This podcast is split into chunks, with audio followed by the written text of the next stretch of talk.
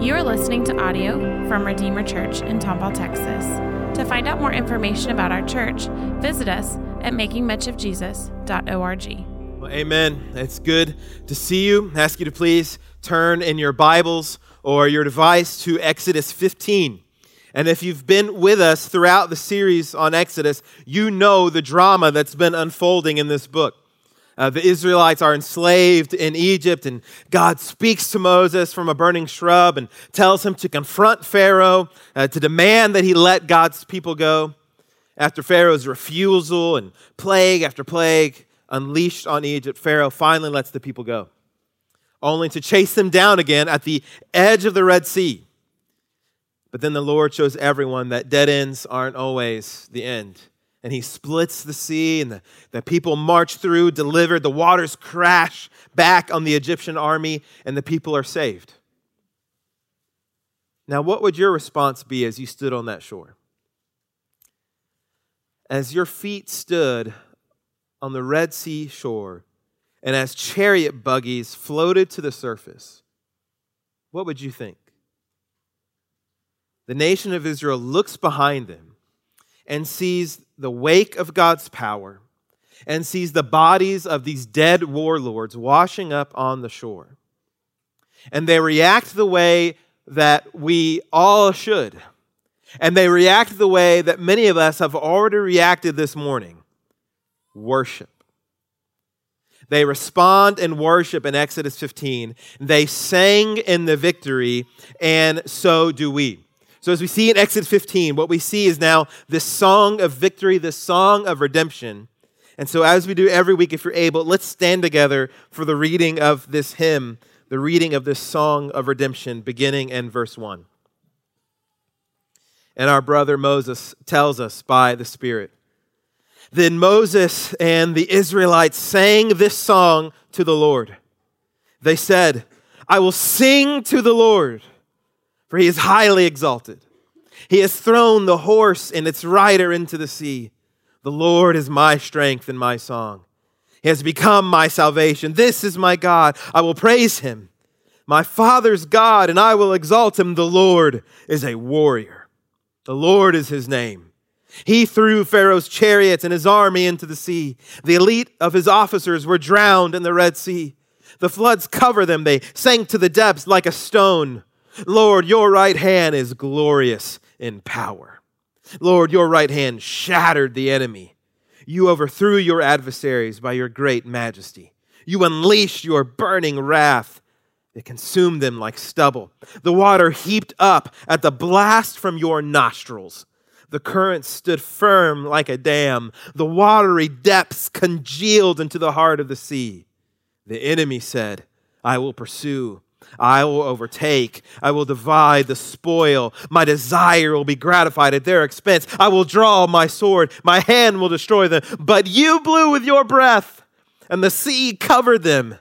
They sank like lead in the mighty waters. Lord, who is like you among the gods? Who is like you, glorious in holiness, revered with praises, performing wonders? You stretched out your right hand, and the earth swallowed them with your faithful love, you will lead the people you have redeemed. You will guide them to your holy dwelling with your strength. When the peoples hear, they will shudder. Anguish will seize the inhabitants of Philistia. The, then the chiefs of Edom will be terrified. Trembling will seize the leaders of Moab. All the inhabitants of Canaan will panic. Terror and dread will fall on them. They will be still as a stone because of your powerful arm until your people pass by, Lord, until the people whom you purchased pass by.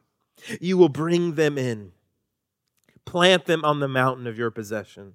Lord, you have prepared the place for your dwelling. Lord, your hands have established the sanctuary. The Lord will reign forever and ever.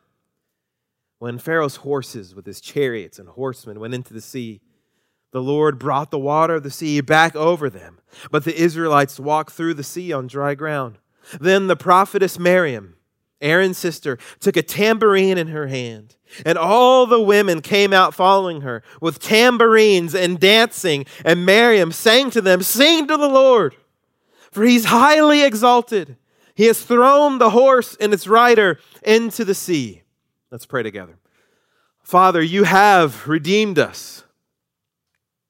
Not only have you thrown the horse and its rider and Pharaoh's elite forces into the sea, drowning them in the Red Sea, but you have cast our enemy,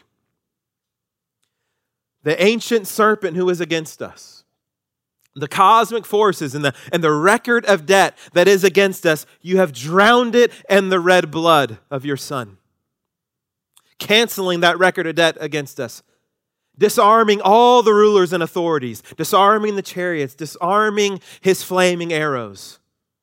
And we stand here free. So meet us now, King Jesus. And it's in your mighty name we pray. Amen. You may be seated. One of the best metaphors of the Christian life that I've ever seen outside of these walls happened at a winery just 45 minutes from here at Bernhardt Winery. They have concerts on Sunday night. And there's obviously wine, and there's cheese, and food, and friends, and a band.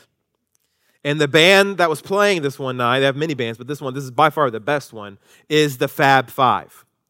And they are a Beatles cover band. And all night long, you've got guys speaking in decent English accents you got them wearing goofy wigs. You got them dressed up in yellow submarine gear. Sergeant Pepper's Lonely Hearts Club Band dressed up like the Beatles, singing well known Beatles songs, and everyone's having a blast. And when the big hits come on, I mean the mega hits, Hey Jude, everyone's singing for a long time. That's a long song. Can't Buy Me Love, help. I mean, everyone's singing. It didn't matter if you were white, if you were Hispanic, if you were black. It didn't matter if you were above 50 or below 50. It didn't matter if you were poor. It didn't matter if you were rich. It didn't matter if you had gone to college. It didn't matter if you only had your GED. It did not matter. Everyone was responding in joy to these songs holding up glasses, eating food, enjoying the company of friends, and dancing together as the drums and cymbals crashed. And even Nally and I got up and I did some dancing, and there are no videos to be requested of this event. As I watch and I think about that event, what was happening is kind of what happens in Exodus 15. Exodus 15 is a response to the joy that they have witnessed from God. And here's the first thing we learn about this song, beloved worship is our response to redemption. Worship is our response to redemption. Look at verse 1. The very first word of verse 1 keys you in on the importance of this account. Verse 1. Then Moses and the Israelites sang. They are standing. The waters have crashed onto the Egyptians, and the next thing is, then they sing. They see their past, they see their slavery, they see their enemy literally dead before them, and they know it's time for church. Miriam grabs her hand drum, and all the women dust theirs off too. And they come out, and a choir forms, and the nation gathers together, and they sing the first song of the Bible. This is the first Hebrew praise song the first time the Hebrew people gather together and sing praises to God. And it's no surprise that it's on the heels of redemption. And so here's what we're seeing people set free from sin, people set free from slavery in Egypt. The very first impulse they have is to sing. Because singing has a central place in the Christian life. Do not ever downplay it. The first thing they didn't do is, hey, let's have let's write a doctrinal statement hey, let's have a Bible study.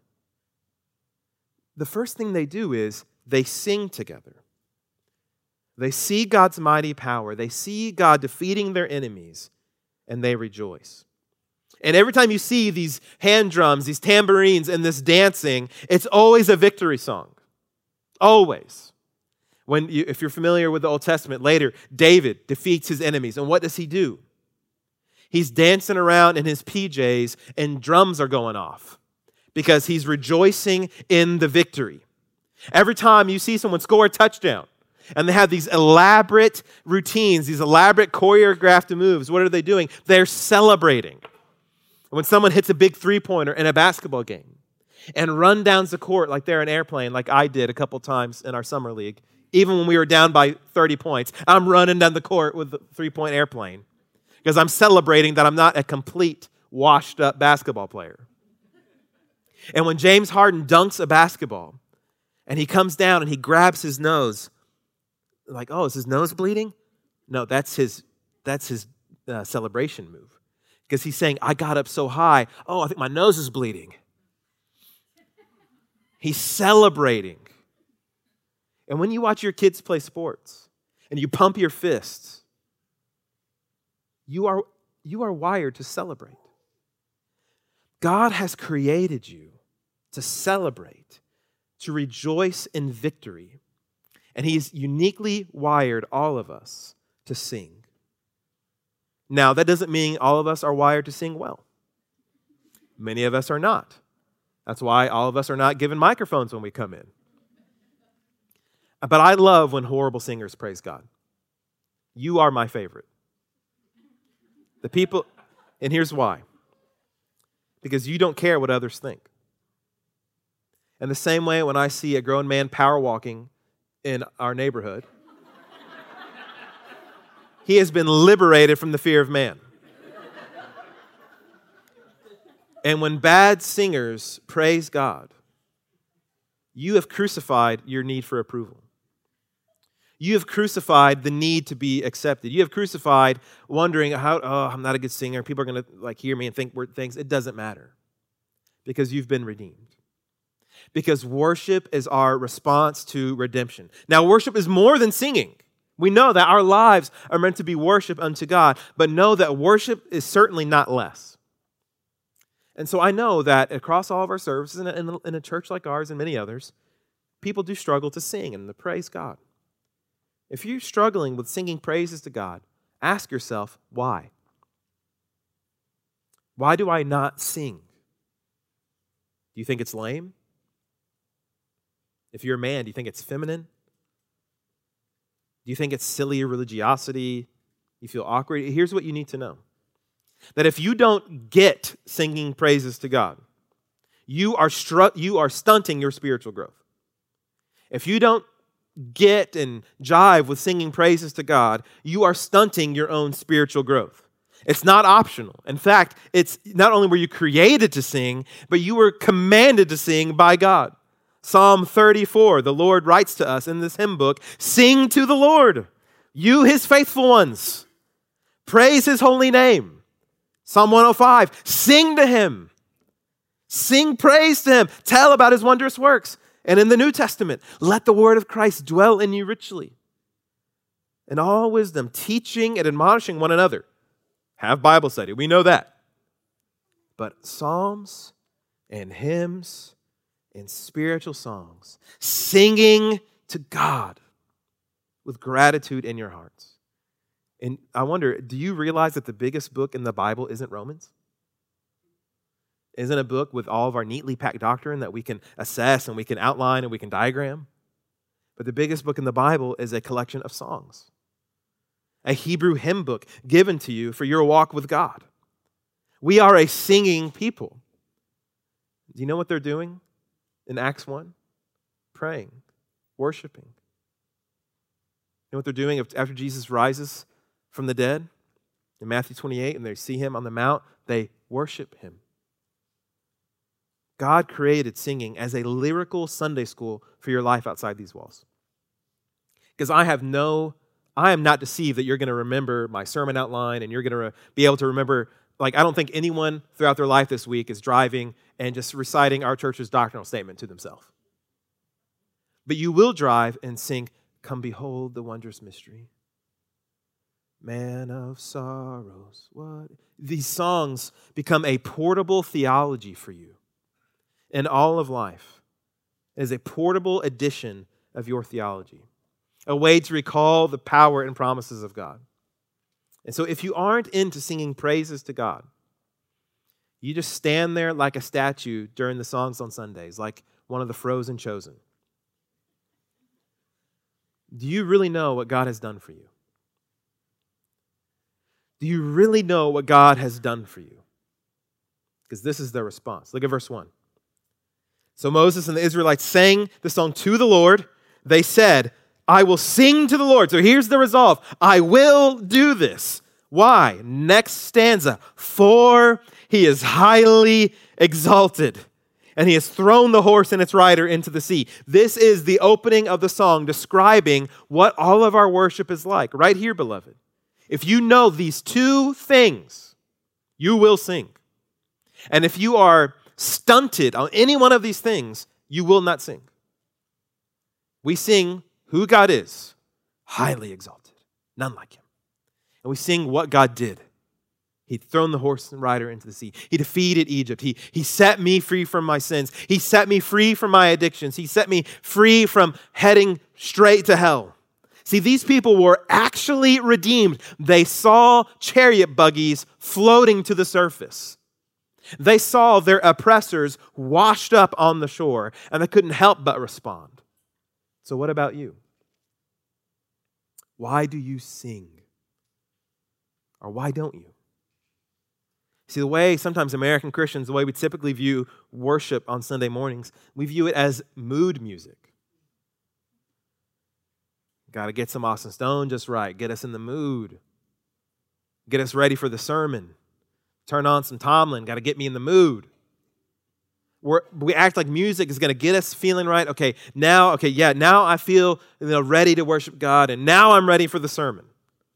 And people think they walk in, oh, I'm already ready for the sermon. I don't need to be, I don't need mood music. Just get me to the sermon. Both approaches are wrong. Singing isn't mood music. Our songs are a military march. Our songs are battle cries from the shore of victory. See, the Hebrews sang this on the Red Sea, fresh off the victory the Lord had accomplished for them. And you come in here on Sunday mornings, if you are in Christ, with your feet firmly planted on the shore of the empty tomb and the cross. And you can ha- you know the victory that Christ has won for you in the background and you sing. And every day of our lives, we look behind us and see the cross where alas did our Savior bleed. And a tomb that once held him, but up from the grave he arose with a mighty triumph over his foes. And he won the victory. So, victory in Jesus our Savior forever.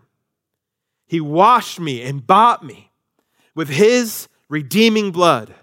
And He loved us ere we knew Him. And all our love is due Him because He won the victory over all of your sins the secret sins, your public sins.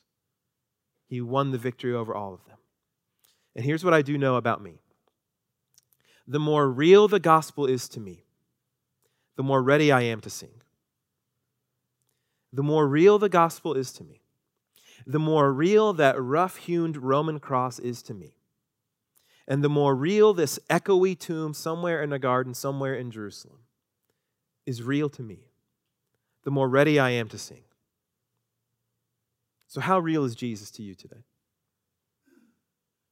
Not how real American Christianity is, not how, how real, you know, coming to churches. How real is Jesus to you today? How real are your real sins? And how real is his forgiveness? How real is his love? Wherever you fall on the spectrum, singing is one of the ways that keep you surging forward. Because as we see from this hymn, singing praises, these are the sermons you preach. See, I'm not the only one that preaches on Sundays. You are preaching too. You are preaching songs to yourself and you are preaching songs to one another. So look at verse 1. I will sing to the Lord. So, yes, worship is God, we're exalting Him, we're praising Him, we're rejoicing over our, what He has done, but we preach to ourselves and each other because songs remind us what is true. Songs we sing on Sunday they untangle the belief, the unbelief you drag in here. The songs that we just sang, they untangle the unbelief that you've brought in here today. singing about the gracious Savior over my ruined life. Because we come in here with our sins. We come in here with things that we've ruined, things that we've destroyed, things that we've just totally failed in. And we feel weighed down like, oh, does God really love me? Am I really forgiven? Can, can I recover from this? And you sing, Gracious Savior of my ruined life. So we're cutting the head off of these lies that I don't have hope. There is no future for me. And when we sing songs that about God's grace and his mercy, we are severing the head of that serpent that says, Your sins have ruined you. And we're destroying the lies of legalism we hear in our community. If I don't read my Bible enough, I'm not loved. If I don't serve enough, if I don't pray enough, I'm, I'm not godly enough, I'm not going to be accepted by God. And we sing Amazing Grace to destroy those works based salvations ideas that we smuggle in on Sunday. And when we sing of our future, that when we've been there 10,000 years, you are reminding yourself, I am a co heir with Christ. It doesn't matter what my 401k says. I have a great future. It doesn't matter what the lies of this world I'm trying to believe. And as the Hebrews sang this, they're reminding themselves of what God did and who God is. And they're reminding each other. It's not like when they were saying to each other, You threw the Pharaoh's chariots and his army into the sea as they sing this to God. It's not like God's going, You're right. Thank you for reminding me. I've been so busy up here maintaining the universe, I forgot I did all that. No, we sing these things to remind ourselves and each other. It's like Jesus doesn't need to be reminded, hey, you died on the cross. We're being reminded. He died on the cross. We're being reminded, I've been crucified with Christ. All I am, my life defined by crucified with Christ. Because songs and singing praises are the sermons you preach, and they are a way that spiritually align you back to God's glory. Singing praises are a way of spiritual alignment back to God's glory as you sing who God is. Look at verse 2. The Lord is my strength. If you write in your Bible, which I always recommend, underline, look at all the my's here. The Lord is my strength and my song. He has become my salvation. This is my God, and I will praise him. My Father's God, and I will exalt him. So, this is what the Hebrews look at. They see all the plagues, they remember their fears, they remember the Red Sea miracle, and they conclude this The Lord is my strength. The Lord is my strength. And when we say the Lord is our strength, you know what else we're saying? I have none. I have no strength of my own. I have no other option. No one else can match the Lord. I have no ability to save myself. I have no strength to change myself. I have no promising future outside of the Lord. He is my strength. And I love the next one. This is our anthem. The Lord is my song. You know what that means? He is my center. You sum up Exodus 15, you sum up the Red Sea hymn, you get the Lord. You sum up all the songs we sing at Redeemer, you get the Lord. You sum up the entire Bible, what you get is the Lord. Worship is pointedly God centered because that's where we need to look. We can so easily just begin to think about ourselves, think about our own lives, think about what we need to do, think about how we're in charge and our decisions and what we've done. But worship brings us back and says, No, the Lord. Verse 2. Now, what about the Lord? He's my strength and song, and He has become my salvation, Him and Him alone. This is my God. You know what that is? This is theology. Theology means words about God. And so when He says, This is my God, He is saying, Look at my theology. He's my strength. He's my song. He's my salvation because singing is an act of theology, lyrically. This is God. All creatures of our God and King. This is our God. Praise Him. This is our God. We've been crucified with Him. Praise Him. This is our God, Savior of our ruined life. This is our God. He was crucified, but He rose. Praise Him.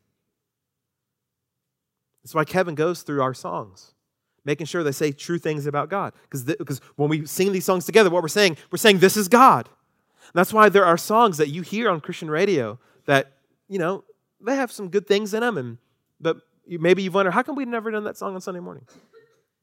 Because maybe there's something about that song where we where Kevin and the elders like, you know, it's got some good stuff in it, but there's a couple of lines that this really doesn't portray this is my God. And that's why we've even tweaked some songs that we sing. You maybe you've heard a different version on the radio, like, man, I thought it used to go like this. And we changed it because we think it's more accurate to say, no, this is God. Even the old hymn by Charles Wesley that says he Charles wrote, he emptied himself of all but love. We changed it because that's not true. We love the rest of the song, but we changed that line. He emptied himself to show his love.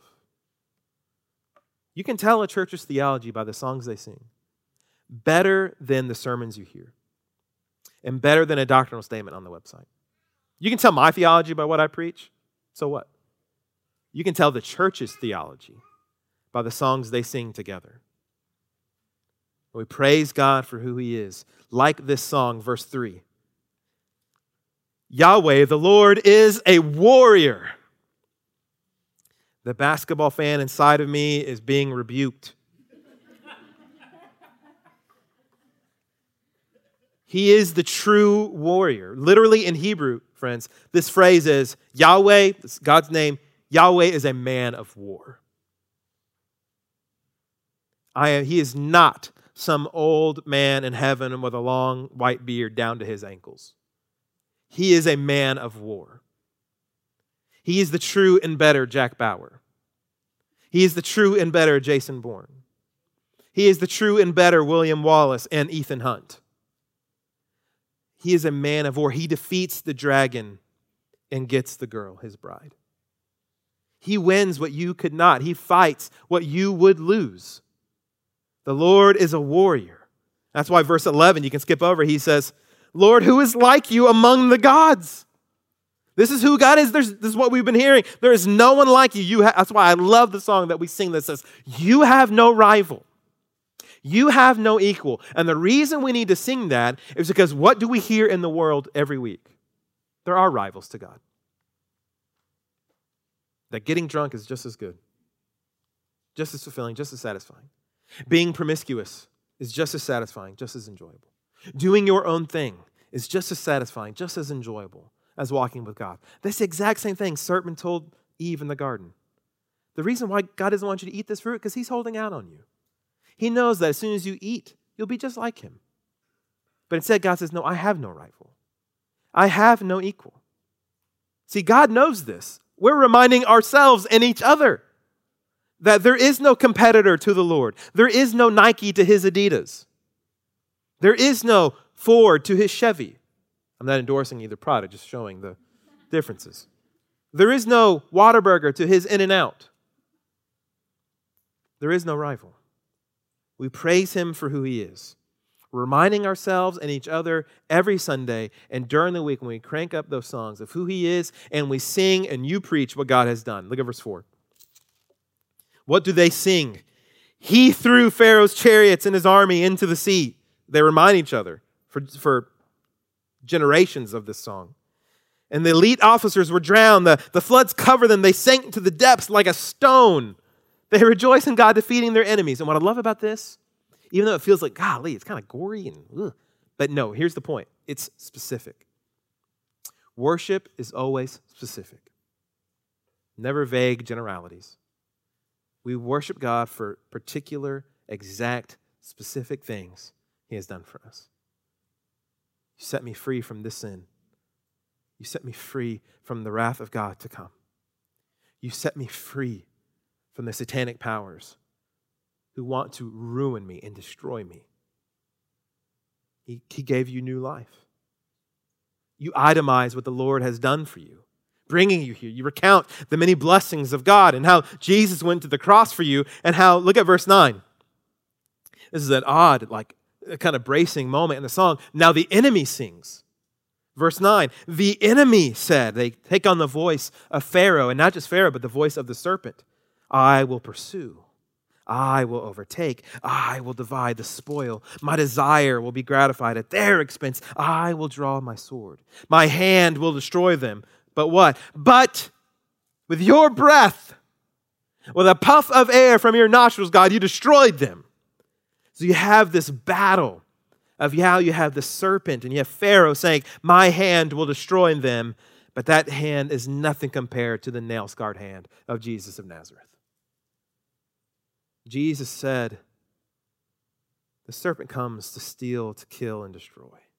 That's what you're hearing in verse 9. But Jesus arrives and says, He will not steal, kill, and destroy my sheep because I will be sold for 30 pieces of silver and I will be killed on the cross.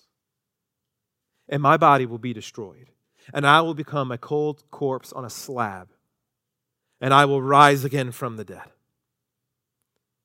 With one puff of air out of my nostrils three days later, I will win the victory for my people. And so we sing in the victory of the cross. So if you know what Jesus has done for you, you have infinite reasons to sing that you won't be punished for your sins, but you are forgiven. That your sin won't drag you down into hell, but that you're forgiven. That you are now in this non grudge holding relationship with God where He has nothing against you, but now He is totally for you because of Christ. That you won't be tossed into the lake of fire on Judgment Day that you are guaranteed to make it to the New Jerusalem, that when that trumpet blares, your body will rocket out of the ground and you will meet the Lord in the air and you will be with him always. Selah.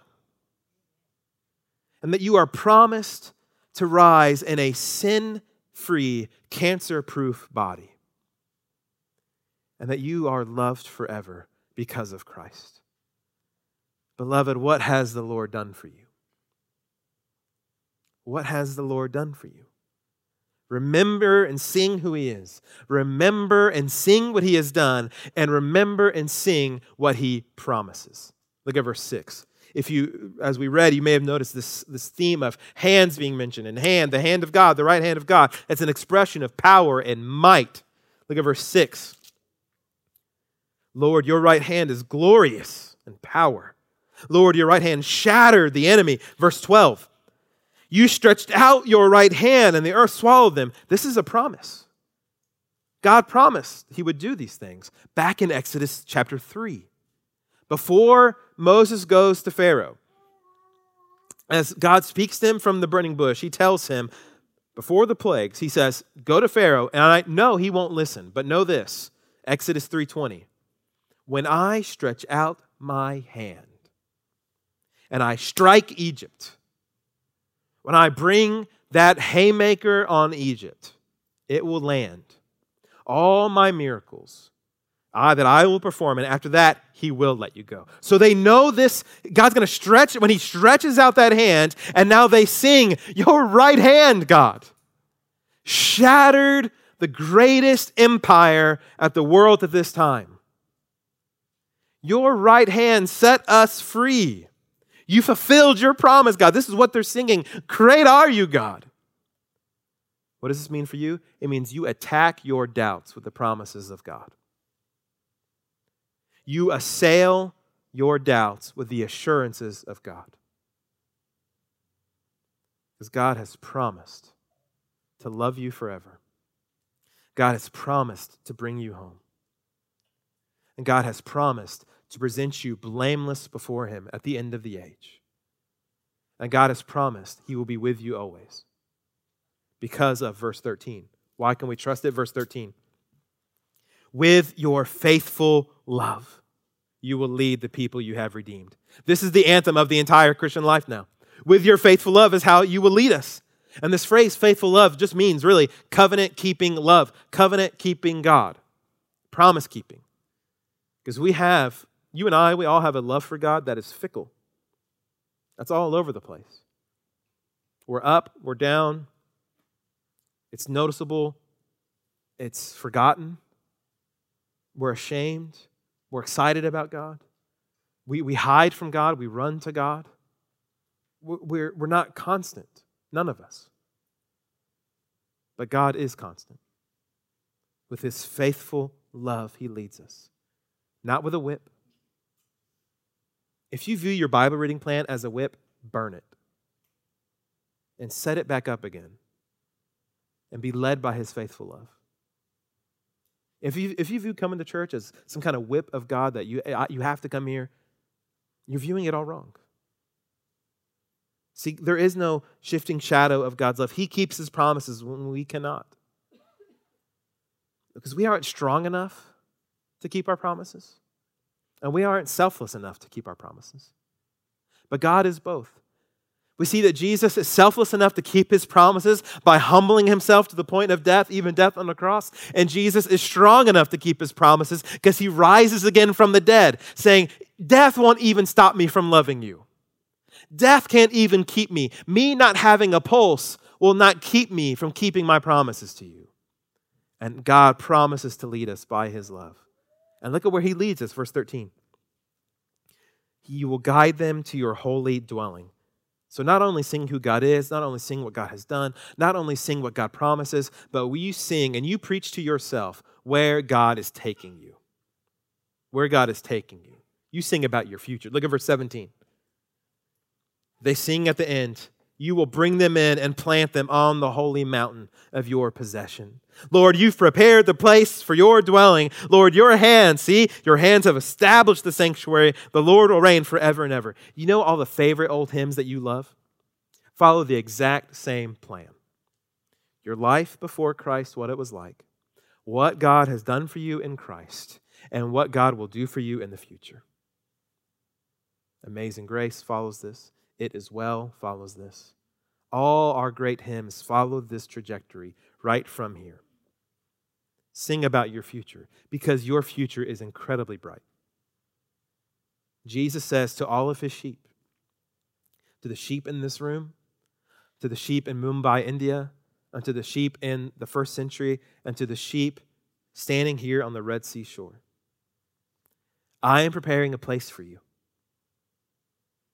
in my Father's house, and there are many rooms, and I'm making it for you specific, personalized for you. Jesus is preparing a place for you, Lawson Flowers. Jesus is preparing a place for you, Ryan Snyder. Jesus is preparing a place for you, Debbie Perkle, Matt J. See, Jesus, he, he tells us, yes, look back to the Red Sea shore, but also look forward to the shore of your future home. See, worship takes us to remember the account of his mercy, and then worship also has this ache for the future that is to come with Christ. So they sang about their promised land, and so do we.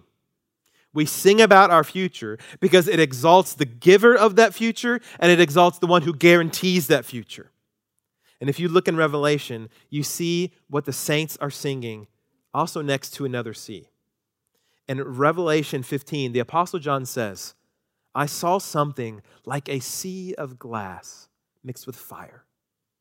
And those who had won the victory over the beast, its image and the number of its name, were standing on the sea of glass with harps from God, and they sang what? They sang of God's servant Moses and the song of the Lamb. This is the remix. Great and awe inspiring are your works, Lord God, the Almighty. Just and true are your ways, King of the nations. Lord, who will not fear and glorify your name, for you alone are holy. All the nations will come and worship before you Edom, Canaan, Philistia, United States, Brazil, Australia, all the nations will come before you because of your righteous acts that have been revealed. This is the real sea to shining sea. From the Red Sea to this sight that John saw. Those who received the victory over the satanic powers, those who received the victory over Egypt, and those whose record of debt has been canceled against them, disarming all the rulers and authorities, sing this song too with the song of Moses. Christians sing. We always have, and we always will. Heaven is not this eternal worship service, it is eternal worship. But we will sing and we will live in the victory of Christ. And we must be a singing people. We should be marked by singing. as people think about our church and think about us, think about Christians, they should think singing people. And if you don't enjoy singing praises to God, I'm just going to be totally straight with you. If you don't enjoy singing praises to God, you might be more fit for hell than you are for heaven. Because hell is the only place in the universe where there will not be God's people rejoicing together over what God has done. So maybe you haven't been forgiven of your sins. Maybe you need to look to the Lord and say, Forgive me. Welcome me into your presence by the blood of Christ. Or maybe you think Beatles songs are more exciting than the blood of Christ. But, beloved, sing because you are saved. And sing like you are saved. So let's sing in the victory of Christ. Thank you for listening. To find out more information about our church, visit us at makingmuchofjesus.org.